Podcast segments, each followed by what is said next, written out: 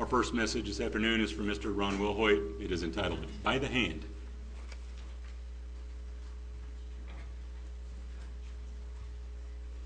Oh, bless the Most High. Beautiful music. Beautiful, beautiful music. Thinking of you as you all were singing that lovely song. I was thinking about the drive-in, just as each of us drove in. And you know, out there, it's just world as usual. It's just world as usual. Construction going on, making roads to get people here and there. World as usual, but in here, what are we doing? We're praising the Almighty with such beautiful, stirring music. I do want to thank the tireless individuals. But I think those tireless individuals are beginning to tire just a little bit. But how I want to thank each of the tireless individuals who have made the last few days incredible. An incredible music program. It was just outstanding. I'm still thinking about it. So appreciative of all of the efforts that went into making that happen. I mean, really.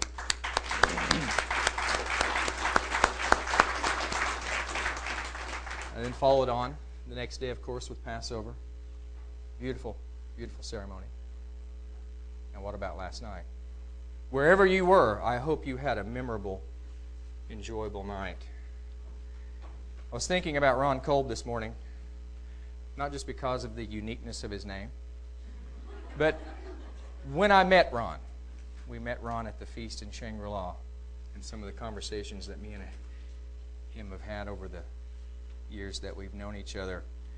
And Ron, I tell you what, it took some convincing for me. It took some convincing for me because at the time I didn't have a Bible handy. But I had to be convinced that the fact that unleavened bread was actually in the Bible. Because like most people I knew at the time, I had watched Charlton Heston walk down that mountain with large tablets. And I don't remember anything about unleavened bread in that. But brethren, what an amazing,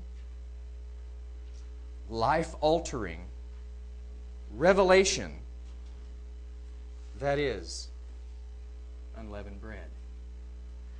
And when we think of matzah, when we think of unleavened bread, we we quickly turn to what? The Exodus, of course. The incredible events of the Exodus. All of those events surrounding the Exodus.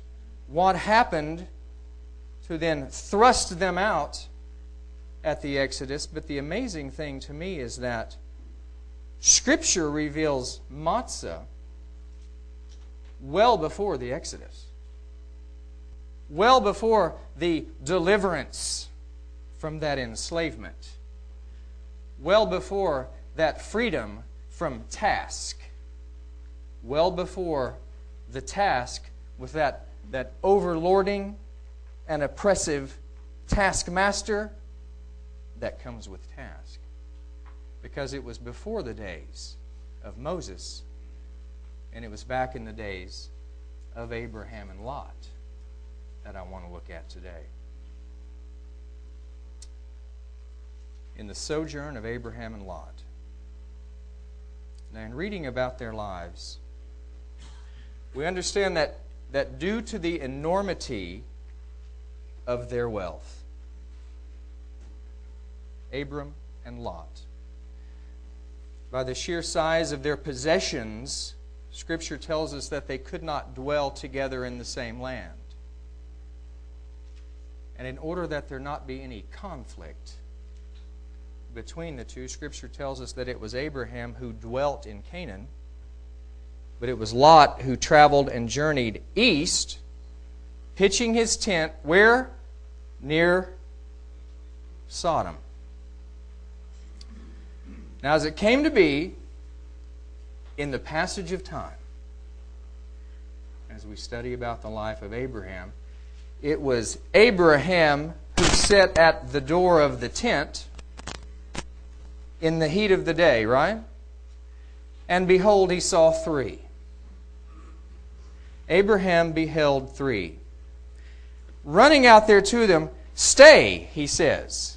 I want you to stay. I want you to stay. I want to get some water that you can wash your feet. I want you to rest. And I want you to eat. And what was his first order? His first order was, of course, to his wife, Sarah, quickly, quickly take some fine flour, knead it, and put it on the hearth. We need some quick bread. Quick bread to go with the calf. Quick bread to go with the butter. Quick bread to go with the milk. And they did eat. Abraham saw three. Now two of the three, two of the three, the two Moloch, the two messengers, these two were greeted by Lot. These two were greeted by Lot in the very same way. I want you to stay. I want to get some water so you can wash your feet. I want you to rest, and I want you to eat.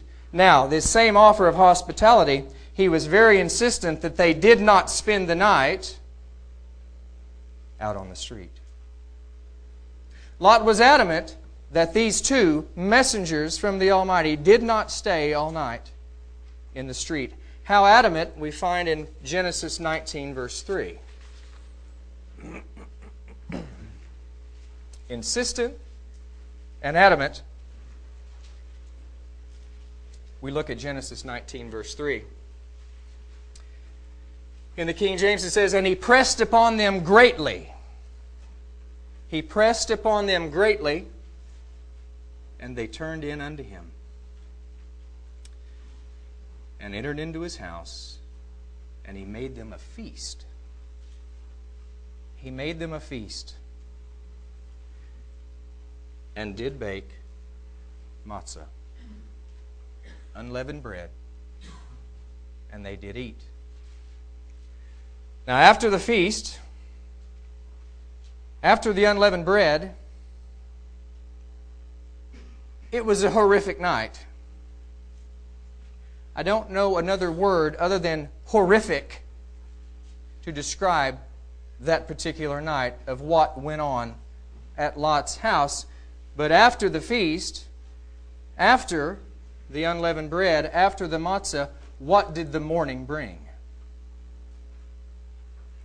Look at verse fifteen.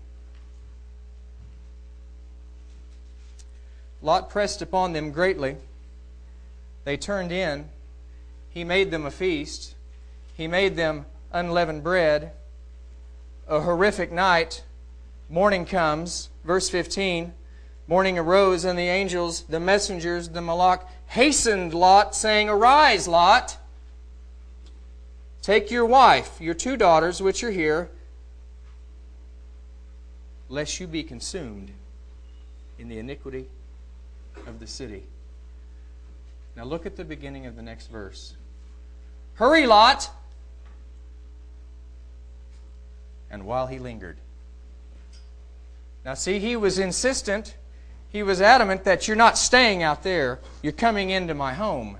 I want you to wash your feet. I want you to rest. I want you to eat. I'm going to make you a feast. I'm going to make you unleavened bread. But here, when being told to arise, Lot, Scripture says he lingered.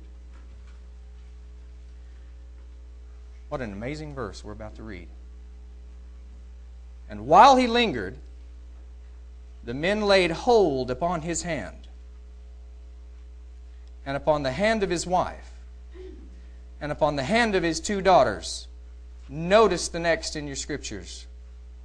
The Lord being merciful unto him. The Lord being merciful unto him. And they brought him forth and set him without the city. It's sudden deliverance. Because see, after unleavened bread, after matzah, There's no time to linger. It's sudden deliverance. Now notice, it was by the hand Lot. It was by the hand Lot's wife. It was by the hand daughter. It was by the hand daughter. There's two messengers, and both of their hands were full. And it was time to go. The mercy of the Most High is by the hand. That's kind of the extended title. The mercy of the Eternal. The mercy of the Most High is by the hand. Abraham and Lot. Moses and Aaron. Joshua to David. And thinking upon that song Ilya beautifully sang the other night, and almost a lament for David. After that we have decades of the United Kingdom. Decades under David and Solomon. And then centuries, yeah? Of war and division. The Assyrians came and took ten of them away.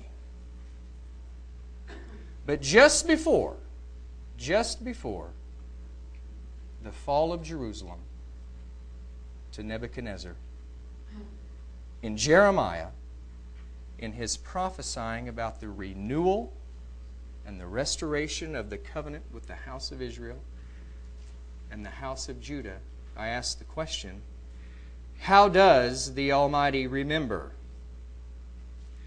How does the Most High recall their exodus? It's right in the middle of Jeremiah thirty-one thirty-two.